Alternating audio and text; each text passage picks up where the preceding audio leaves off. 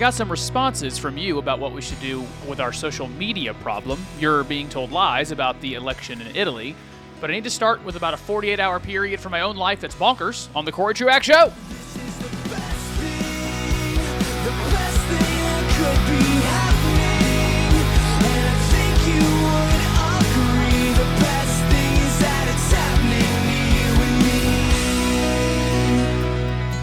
There might not be more meaningless, vapid question that gets asked all the time. It might be the most common question in all of the business world that I cannot stand, but it is the the ritual of the American office worker to come back on Monday and ask, "How was your weekend? What'd you do this weekend?" And usually the answers that follow are uninspiring, uninteresting, but we all pretend to be interested. If you would have asked me that question on Monday, it would have been a different story, which is not typically. The typical, if you ask me what I do on the weekend, it actually is quite boring to you. It was fulfilling to me, but not a great story. But I do have a story for you. Welcome to the Corey Truax Show, wherever you listen to podcasts, and right here on his Radio Talk. You can find me wherever you are on social media. Just look for my weird name, Corey Truax. You can also email the show at coreytruaxshow Truax Show at gmail.com among many other things that I do constantly. One I just enjoy and I'm honored to get to do is to be the pastor for teaching at Beechwood Church, one of the elders there. And we meet on t- at 10:30 on Sunday mornings in Greenville. You can find us on Facebook or on the web, the interwebs out there, and I hope that you will. I'll start here. There's a background pressure in my life. It's just constant. And that background pressure is an um, upcoming marriage and a wedding that is still got some work to be done on it. It's not really the marriage part that has me pressured. Uh, we got an incredible biblical counselor uh, for premarital. I'm, I am just more sure every day that the Lord has done a good thing. I cannot wait for this part of life. I am ready to be married and tackle that, to tackle what it means to represent Christ in the home, to be a to be a husband, to run to to run a family and a household. I'm ready for it. I'm excited for it. But there's this background pressure of hey, you you need to make sure like there's an actual wedding so that this thing is is properly celebrated and there's put before folks the the picture of Christ in the church and the beauty of marriage. So in that vein, I I'm, I'm getting ready to get married. We, we take a break from that. Me and Nikki, I call her Nikki. Most of you would probably call her Nicole because she's an adult, and that's what most women named Nicole get called Nicole instead of Nikki. Took a break. She uh, so wonder, wonderfully got me tickets to the C.S. Lewis show called uh, Further Further Up and Further In, I think was the name of it. It was at the Gunter Theater at the Peace Center, uh, downtown Greenville, and we went to that on Saturday night. And I want to start there. I want to review it, and then there's some cascading events that happen afterwards. What we got to hold on to that guy.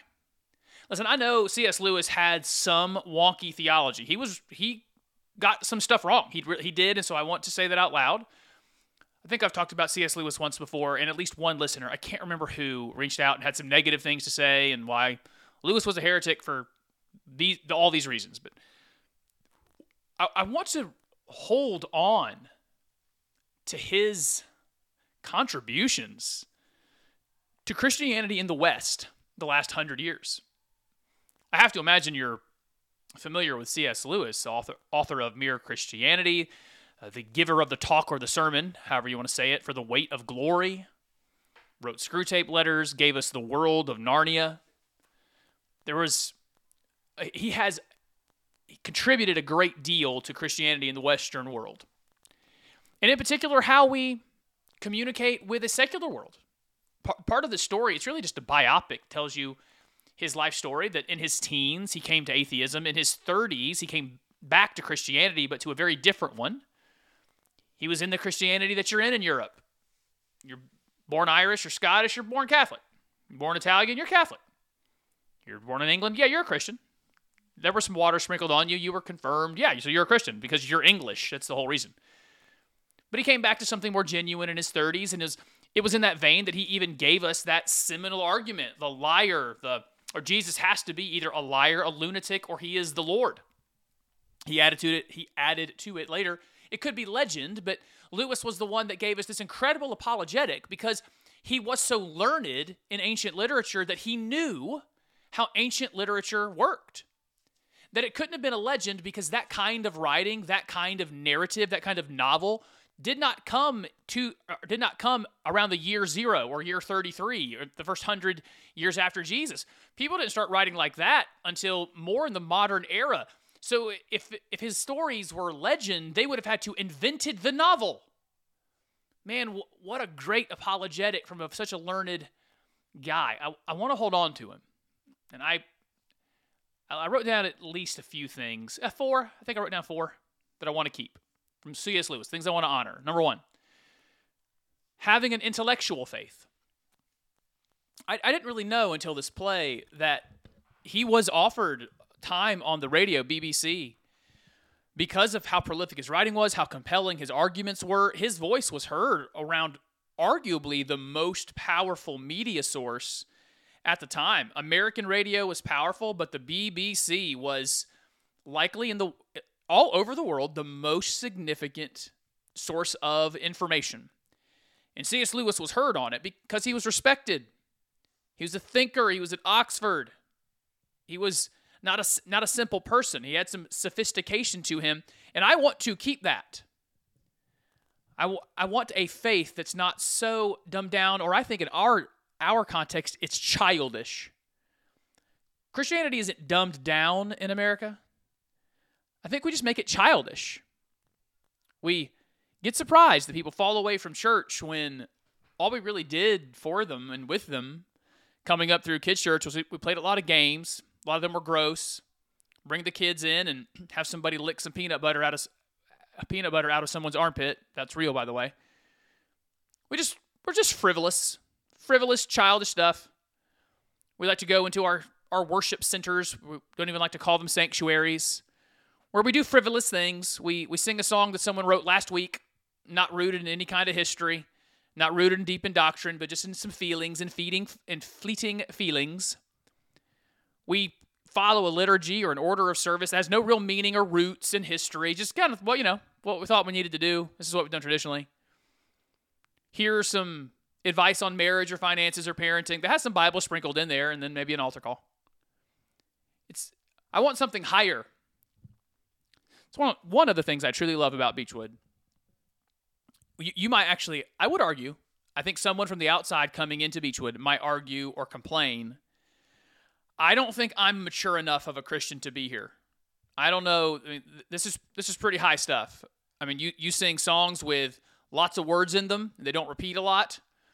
The preaching assumes you already know a lot of Bible. Me and our lead pastor Doug do. We assume you're going to know a lot of Bible. And, and then, but at the same time, we're also going to offer different dis- discipleship along the ways. That if we need to backfill your knowledge of Bible, we're going to do that. We're also going to teach a lot of Bible. And listen, we're not going to talk to you like your kids that you just needed a little, just a little picker upper, a little talking to. No, we're going to preach. We're going to preach at a high level. We're going to teach at a high level. We're going to teach our kids catechisms. We're going to challenge their minds and teach them big words like redemption and sanctification. We're going to do that. I love that our kids' church right now has the memory verse In him we have redemption through his blood the forgiveness of our trespasses, and not scared of those words. I love stuff like that.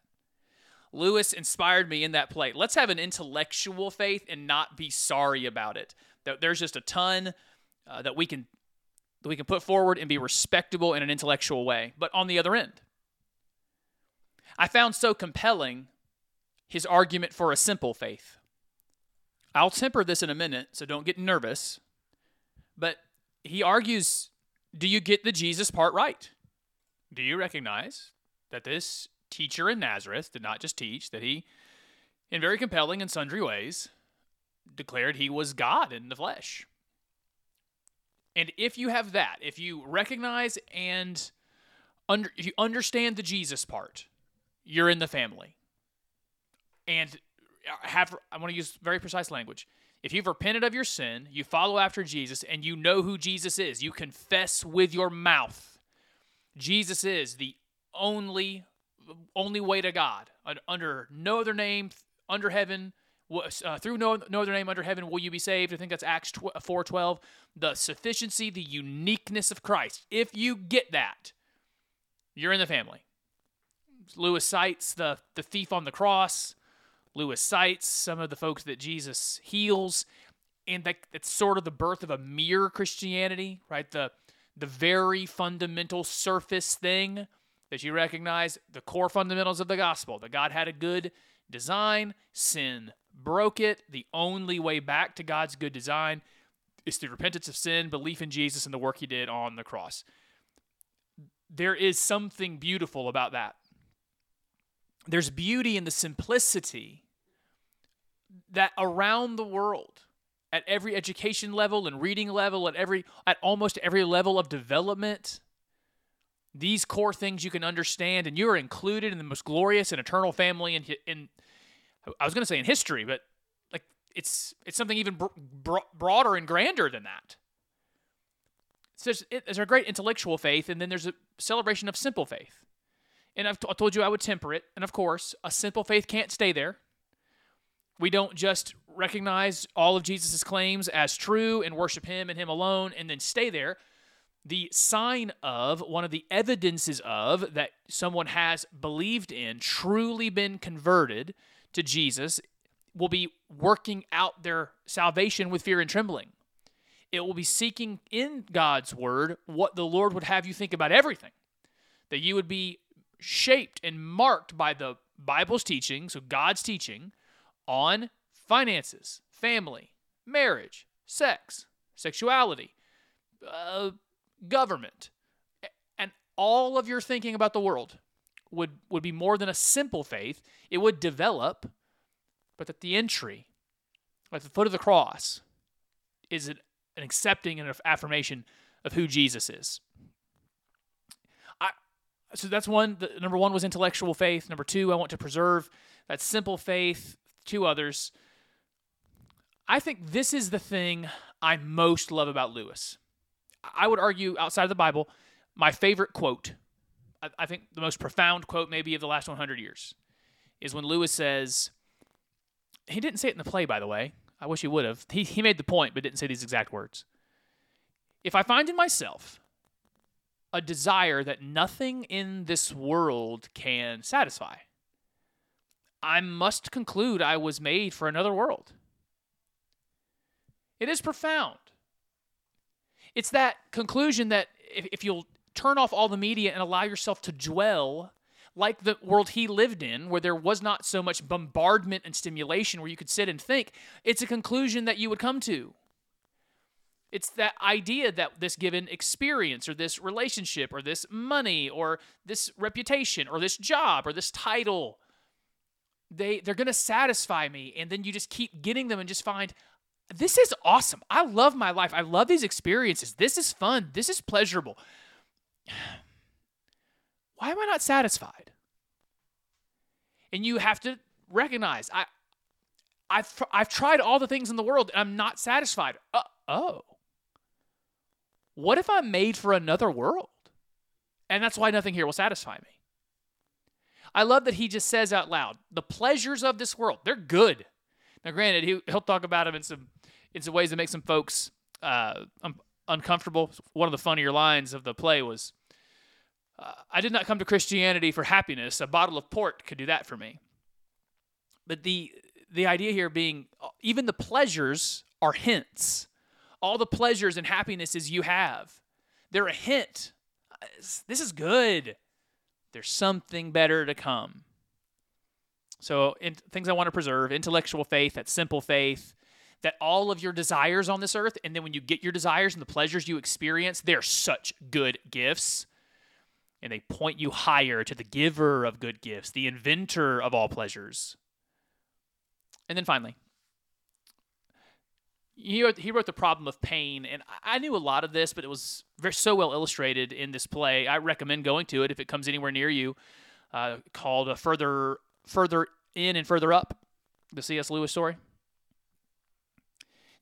the backdrop of writing the problem of pain was him being in the World War II blitzkrieg, blitzkrieg, the blitz over London, all the bombings and people losing family members, losing limbs and home. losing any sort of semblance of peace and security.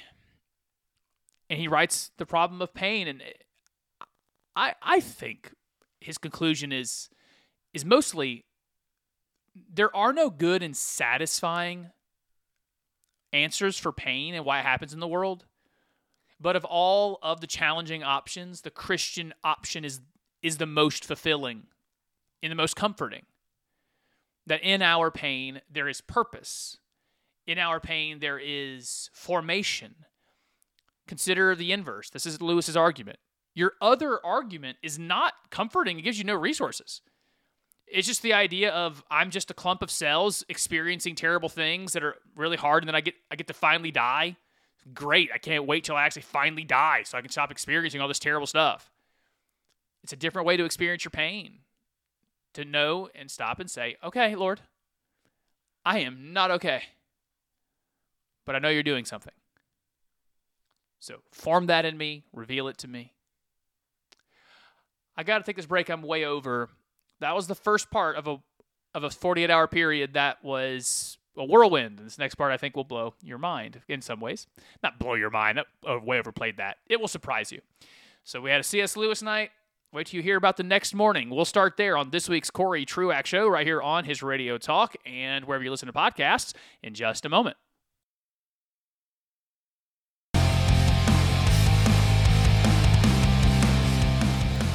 I'm working in this premise. There's almost never a good answer to how was your weekend? But my last one actually has was quite eventful. We just went through the C.S. Lewis play that was in downtown Greenville, where me and my soon-to-be wife went to uh, went to see that, and then I'll tell you the rest of the story in just a moment. Welcome back to the Corey Truax Show, wherever you find podcasts and on his radio talk. You can find me wherever you're on social media. Look for my weird name, Corey Truax. You can also email the show, as some of you did. I'll be covering some of that this week with your social media policy answers. That's Corey Truax Show at gmail.com, Corey Truax Show at gmail.com. Here is the shortest version I can give you. We did all of that on Saturday night in downtown Greenville, the awesome downtown Greenville in my beloved's car, and it's nicer than mine, and I like to drive it.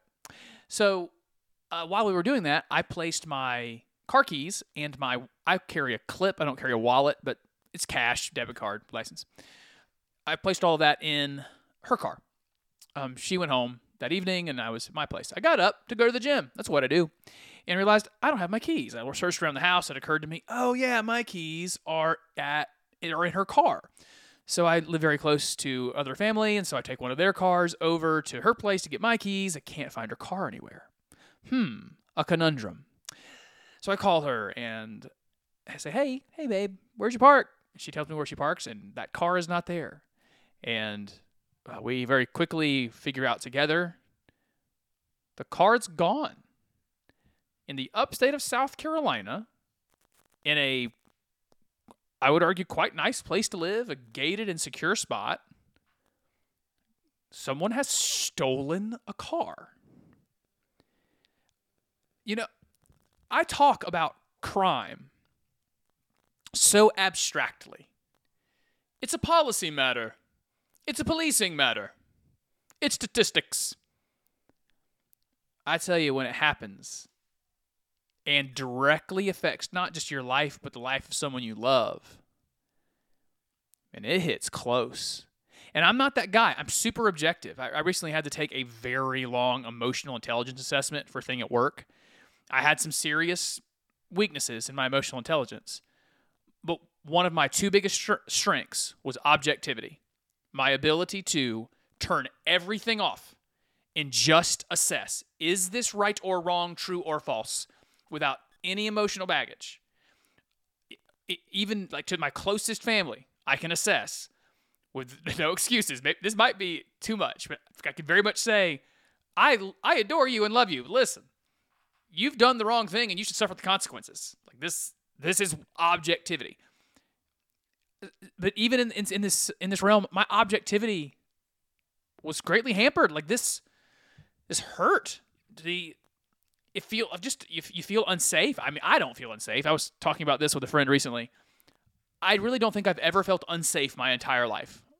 That's just maybe the privilege of being me.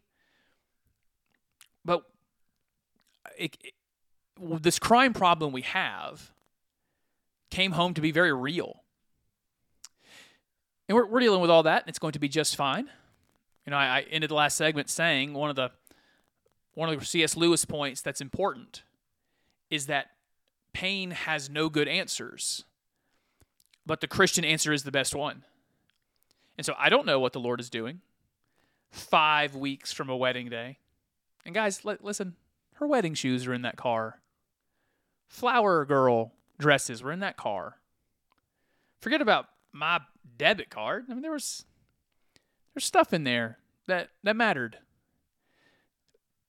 But here's what I know: the Lord just is uh, is teaching something about affections and expectations, and these are all good lessons. It's maybe a lesson about finding safety and security in Him and Him alone.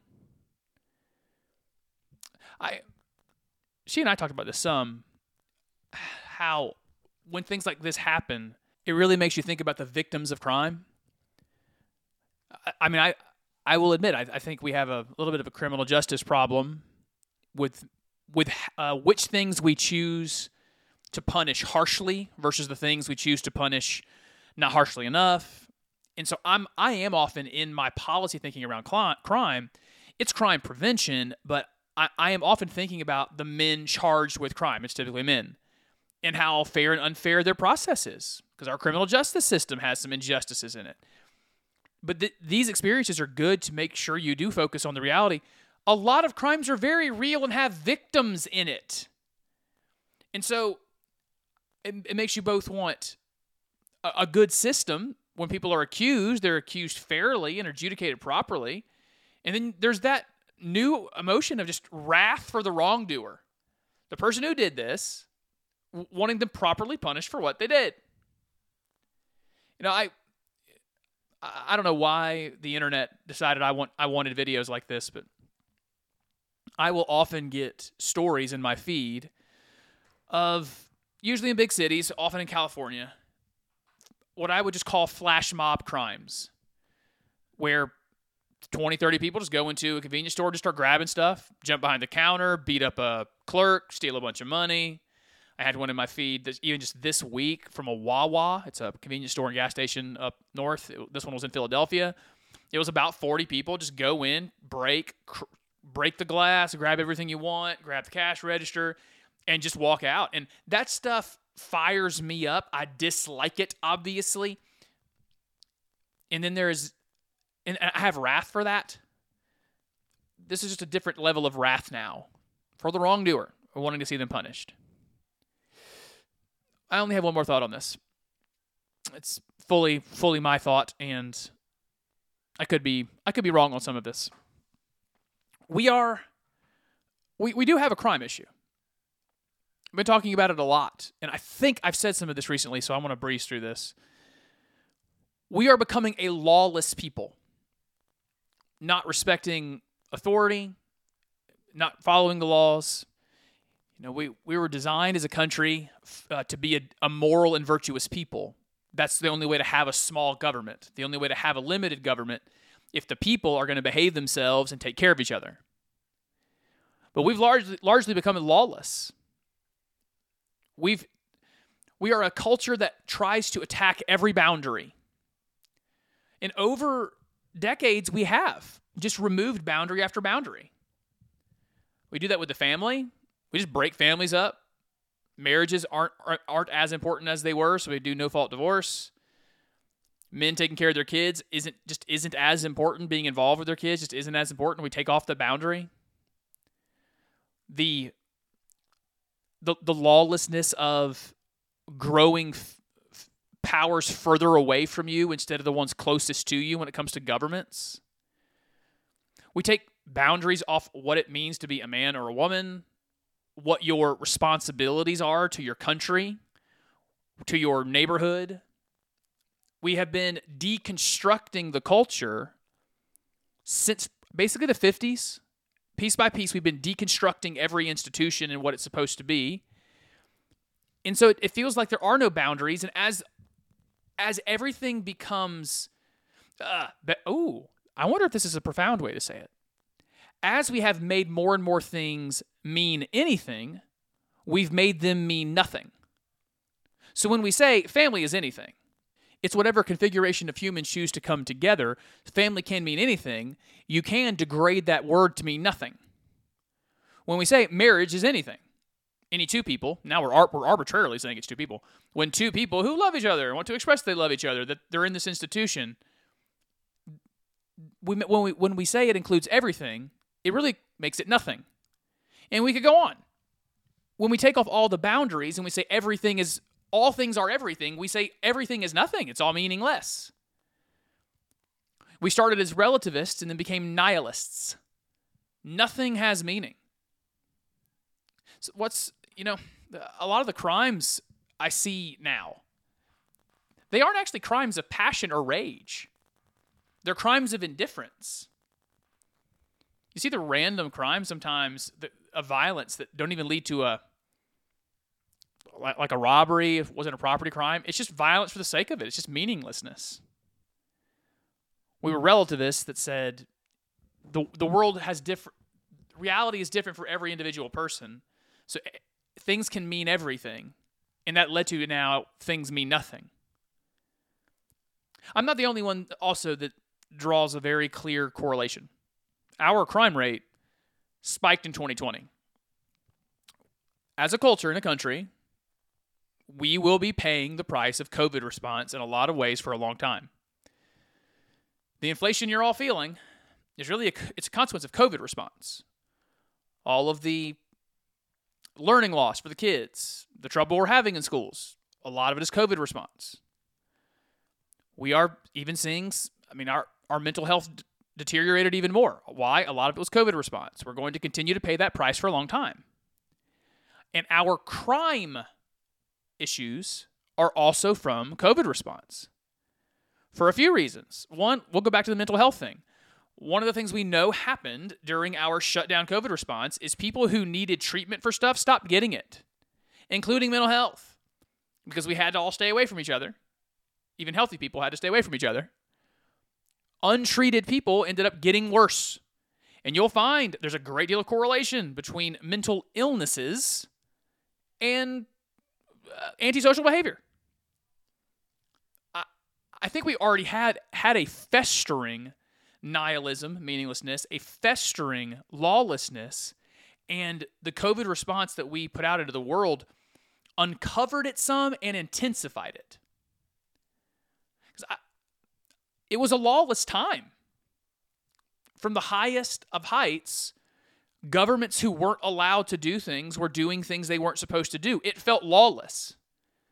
Governments were just saying, I'm just taking some power. You know, we're in an emergency. We're going to do whatever we want. Well, our laws and constitution say you can't do that. Yeah, we don't care. We're, we're the government. We're going to do whatever we want. There's an emergency. It felt lawless. I, I made the argument, this other argument before, but it bears repeating we did see mostly protests in the summer of 2020, but those mostly protests had enough rioting and property damage that it was the most expensive, this is according to the insurance companies, the most expensive, destructive, uh, let's go with demonstrations in American history. And nothing was happening. No one was being punished. So it feels lawless from the government to the citizen, neither were getting any kind of consequence for the things they were doing. And so we became a lawless people. And that's what has to be reinstituted. From the top, leaders following laws and being subject to those laws. And from the bottom, I mean, certainly the answer is always gospel related. It's reintroduction of some standards some care for one another if we're going to get this crime thing under control. So those are my crazy 48 hours, and if they were crazy for me, consider how crazy they were for my bride to be. Uh, we're we're doing a lot right now. I mean, including I'm tr- trying to. I'll, I'll, you, don't need to get into my life. There's a lot going on. I I'll, certainly would appreciate. I mean, this would covet your prayers as we try to get a lot of life squared away in just a little bit of time. And I'm sure we will. The Lord is good, He is faithful, It's all going to work out just fine. I'm going to take this break early so that I can come back and do the following.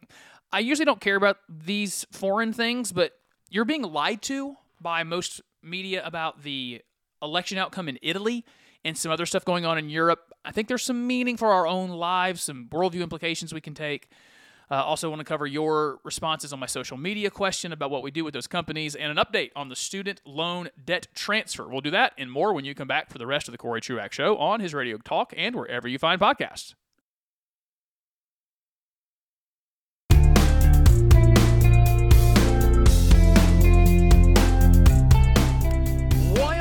Would an election in Italy affect you or your worldview in any way whatsoever? I hope I can illuminate you on that in just a moment. Welcome back to the Corey Truax Show, wherever you listen to podcasts and right here on his radio talk.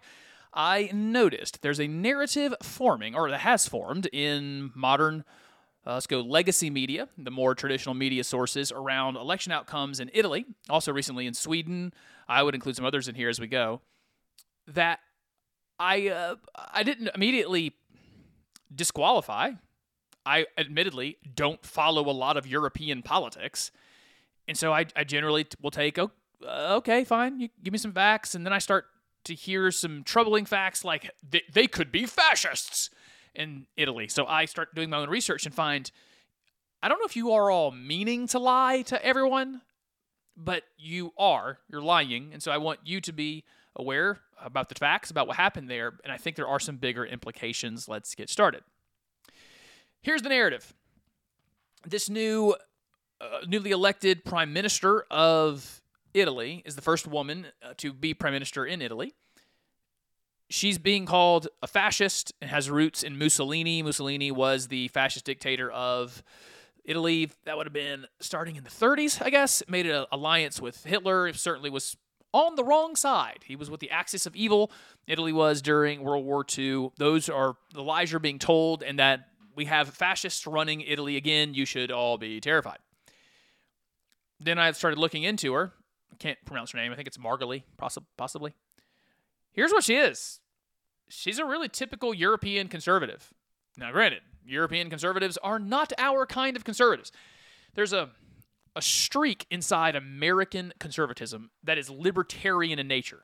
I would argue that the libertarian streak of conservatism of the four streaks there's I would think I think conservatism comes in four categories. The libertarian has been the first or second most dominant. And I, th- I think some of you would say, come on, you know, Republicans nominate George W. Bush and then they nominate John McCain, Mitt Romney. The libertarian streak has not uh, been the dominant one. I think it has maybe had the most influence on policy.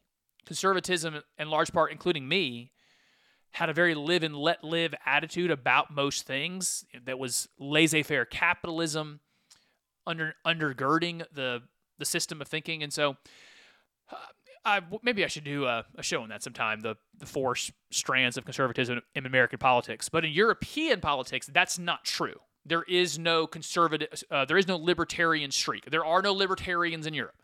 It is an assumption there that there will be big governments. Those governments are going to do a lot. They're going to have fundamentally important parts of the uh, important parts of, the, of your life are going to be involved in government, and that's to be under, understood.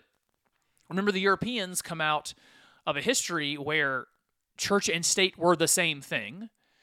And so things that the church were supposed to be doing, the the church was doing through the state. And so after the Reformation, when they kind of separated and you still get that whole messy monarchy thing, the idea of libertarianism it's going to be foreign to these folks because governments have been so fundamental.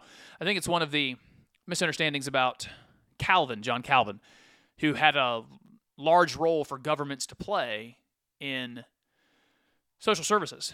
Well, of course, he actually doesn't know a world, he actually doesn't have a paradigm for anything else because the church is the state and the state is the church. What else would what else would you do? They're the same thing for him. And the idea that they wouldn't be, the idea that the state wouldn't be the church and the church wouldn't be the state, that governments and churches weren't the same thing, that's a mind-blowing paradigm. We literally had to had to have a reformation for anyone to even spark that idea. And so in European conservatism, it's just not an it's just not a thing. So she's just a normal European conservative. Has some nasty things to say about capitalism from time to time, but uh, that European conservatism is more defined as I'm I'm for my country. I'm not against other countries, but I like my culture. I think it's it's unique. It should be celebrated. I don't want to be made like everyone else. We don't want to be in some mishmashed, uh, flattened out version of Europeanism. We actually just want our countries to be sovereign. Uh, you're going to get a lot more, a lot more religion in that group as well. So that's your European conservatives. They're a little less on the state services thing, a little bit more capitalist, but anyway, right. That's what she is. She's not a fast fascist. When I look at the um, the platform, she's she's not even nearly conservative enough for me, right? So she's not a fascist. Two, I the, the historical ignorance of saying her party has roots in Mussolini, a terrible fascist, a murderer. It's a level of ignorance that I it's almost hard to believe it's not malice that they say it that way. Just bottom line in Europe, if you're going to trace political parties or political movements' roots, you're going to have a lot linked to Joseph Stalin. Stalin was arguably and Marx the two most significant political philosophers in Western Europe the last, well, Marx is quite a bit older. Let's go last 200 years. There's, there's been a lot of them, but they've been really significant. And uh, I mean, I'm not going to call the Labour Party in Britain a child of Joseph Stalin just because its ancestors as a party would have adopted communism. That's not fair. And this party of theirs called the Italian Brotherhood or Brothers of Italy. I think it's called Brothers of Italy. Yeah, it is one of the break off child parties of the one Mussolini had, but every political party in Europe is either going to be that's the story of Europe. All their political parties are going to be the children of leftists who killed people or rightists who killed people. That's the story of Europe. Right, so those are the lies you're being told. It's not Mussolini fascism. She's just a super normal European conservative and we just haven't seen one of those in a while. That's not how Europe rolls. What went viral for her post election was a speech she gave on identity. And this is where I think she thinks she has a lot to say about the Western world. I think for historians, I'm not calling myself one, it, it was my discipline technically, but those of us who think historically, I think we might notice more than others how the Western world often moves together, but at a different speed. We are all originating from the same places. So, uh, Europe, German, uh, uh, sorry, Britain, Italy, France, Germany, that part of the world. We're born of feudalism, monarchy, warring monarchies, in warring pa- patriarchs and di- different feudalistic tribes. Yeah, we we're we come from that, but we all experience the written word being printed together with the Gutenberg printing press. We all experience together the breaking up of monarchies, the breaking up of empires. All experienced together the Reformation. It happened where the, the church is slapped a little bit, and you have Protestants where you start getting some separation of church and state. Like the the waters have largely moved together. And we're still part of the West. And so the the ideas, so the, uh, like this new religion that's popped up, I've called wokeism, that not just me, that a leftist religion called wokeism has been asserting itself and evangelizing in all of the Western countries, just at different speeds. And so that Western wokest toxin is being responded to in different ways in different places, not always healthily, right? It's a really important thing for everyone to always understand. Just because one thing is bad doesn't mean anything that opposes it is good. There, there can be two bad things fighting each other two toxins can be fighting each other, and there's no good guy, no good guy, no good guy involved. That happens, I think, most most often is the case in a very broken world. So, I think she is a good example of what a lot of the Western world is feeling. The Western world is feeling itself collapse. Our populations are collapsing while the rest of the world grows. The the wealth, I hate this word distribution, but the wealth distribution scale has greatly changed the last 100 years. it has gotten a lot harder to be middle class in most of these countries. There's a way of life imploding on its that's imploding on itself, and part of what's getting blamed is that woke religion. Because that woke religion is what has been so openly saying, you're all bad. Your countries are bad. Think of all the evil they've done. All of the vestiges of your past and your tradition, throw it out. We got to destroy it. That happens here. That's the tearing down of statues here. But they're tearing down statues of Winston Churchill in Britain. They're tearing down their history all, all over the Western world. The, the Western woke religion, the wokeists are doing that. And that's, that's led to different responses. All, I think all of what I'm about to share with you is all part of one movement happening in the West, and it's reactive, it's responsive to this growing religion of wokeism. You had Brexit. The wokeists in Britain were saying, we need to be more integrated you, the Brits, you need to be even more submitted and in subjugation to Brussels, where the EU is headquartered. They get to tell you how your, your trade policy is, your environmental policy, your energy policy. And also, you guys are evil. Your entire history is evil anyway because you had this evil empire. And so, you know, submit yourselves to the rest of Europe. And then a, a, an uprising against that ends in Brexit, saying, "All right, we're out." If that's how you guys are going to act, no, we're, we're going to be Britain. We're going to be we're going to be proudly Britain, and we're going to break off from you folks in the EU. It hasn't happened in France, but it grows. Marine Le Pen in that fairly right wing party, that's the same message. It's it is it's saying to them, no, France French is a gendered language. We're not introducing a lot of new articles like we use uh and the, the indefinite and definite articles. They have gendered versions of those. No, we're not doing it. We're proudly French. We're proudly France. We're not acquiescing to your religion. We're also not going to say we're sorry for being French and things we've done in the past. We, we have a proud history. we you know, we, we have Notre Dame here. We're actually very Catholic. We're not sorry. That's been the the ethic in France as Marine Le Pen grows. And again, saying to the EU, you can't tell us what to do. We're tired of Europeanism or globalism or worldism telling us what to do. The Swedes recently did this. The Swedes elected their really first ever right wing government, primarily on the idea that you got to stop having so much immigration. We are Swedes. We're not citizens of the world. That was part of, get this, both Trumpism and Bernie Sandersism are part of this movement. Trumpism is again, um, it's America first. But you know who was doing America first stuff before he was? Bernie Sanders was.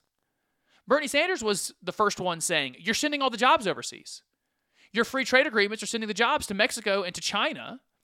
And so we need stronger unions here. We need stronger regulation here. We need to have manufacturing here and textile mills. It's Bernie Sanders first that's saying we, we got to focus on our people. That's why he's a socialist, not a communist.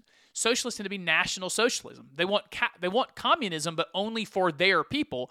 Communists are actually trying to take over the world. They want to be transcended above all things. That was actually the big difference between the Nazis and the communists in World War II. The communists wanted an international workers of the world unite. That wasn't a Nazi thing. It was that one race, that one area. They wanted to be hegemonic over that one area. That I'm not calling I'm not calling Bernie or Trump, by the way, hegemonic fascist or communist or anything. I'm saying they were a reaction to being told your history is bad, your your country's falling apart, all your traditions and the way things worked, they're they don't work anymore. And there's bristling against this. The countries of the EU are I'll use that word again. They're bristling against top down governments, especially right now when it comes to energy and environmental policy. They're saying, no, we have resources in our own country. We're not going to have a third party, the European Union, tell us we can't use them because it's going to hurt the environment. Choose us, choose the populace over the environment. And then uh, I start. I lost the thread on this. It was the speech, right? She gave this great speech about identity, and the Western world has had its identities threatened by wokeism. And so she push, pushes back against that. I actually listened to a report that criticized her for using the old phrase, something like uh, faith, fatherland, and family. I think is how it got translated into English with three F's. But these are all laudable things. Yeah, we want to be people of faith. Yes, we're a good, distinct people. It says nothing bad about any other people, but we have our own unique, distinct culture. It's good. We want to keep that going. We want to teach it to our kids. And we want family. We, we think it is important that husbands marry wives and have kids and stay together. Yes, that's how entire that's how nations get built. And it's it tends to be leftist wokeism that try that religion is saying no, every person is an atomized, itemized individual with no responsibilities to anybody else and they're breaking things like religion. Don't be don't be responsible to a religion.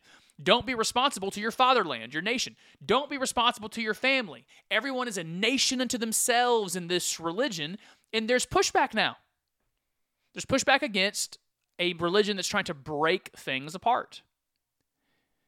Ultimately, we're in a moment here where internationalism and globalism, things that I think are good for the economy, they're good for people for flourishing. I, I would consider myself to be an economic globalist. I'm an economic internationalist.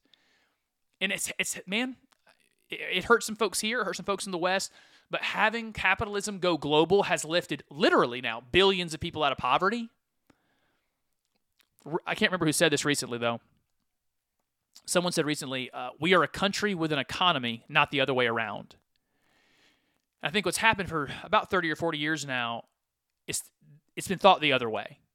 That we are an economy that, and we happen to live in one of the countries that's in the global economy, and our loyalty is going to be to the to growth. Our loyalty is going to be to us. So either wealth or to just self actualization, but it's not going to be to our families, our faith, or to our fatherland. And the regular run of the mill folks are just now responding to the excesses of that. And in Italy, it's not in any kind of ugly or dangerous way. So you should know the truth about that. I'm going to have to do the social media responses at another. You know what? Let's go. Let's do this. I think I have three minutes. Here we go. Uh, I asked you. The social media laws are troubling to me because I'm not comfortable with telling Twitter and Facebook and all these social media companies, hey, you started your company, but we're going to tell you how to run them. I had one smart argument that I'm still chewing on to see if I totally agree with it. But uh, Shane's idea was it's something like the argument for a manslaughter criminal charge where you, you didn't mean to do this bad thing, but you did. The inadvertent consequence of your action was someone dying. So we're going to have a law against that. And now, while this is not as intense, there is the idea of apply his idea here is applying the logic of that to the social media companies. You're not necessarily meaning to do a bad thing, but you are.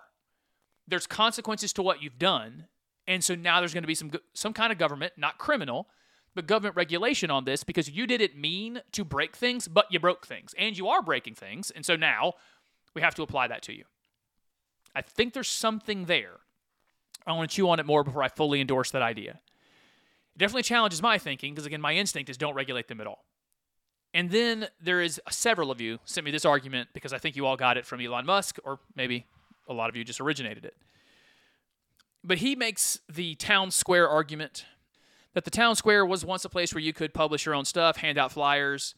That was the case in most of the world. And then the internet was a very good town square because it was again a place everybody could go and try to spread their ideas and often the internet would reward good ideas because everyone had a largely even footing or you could spend money some money to you know uh, increase your vis- visibility but now the internet is not the town square facebook twitter facebook and twitter are the town square and so it's been taken out of the hands of the people deciding the things they like and the market winning out but instead it's just Facebook and Twitter. They've decided these are the things you'll see, these are the things you'll like, and we're not showing you anything else.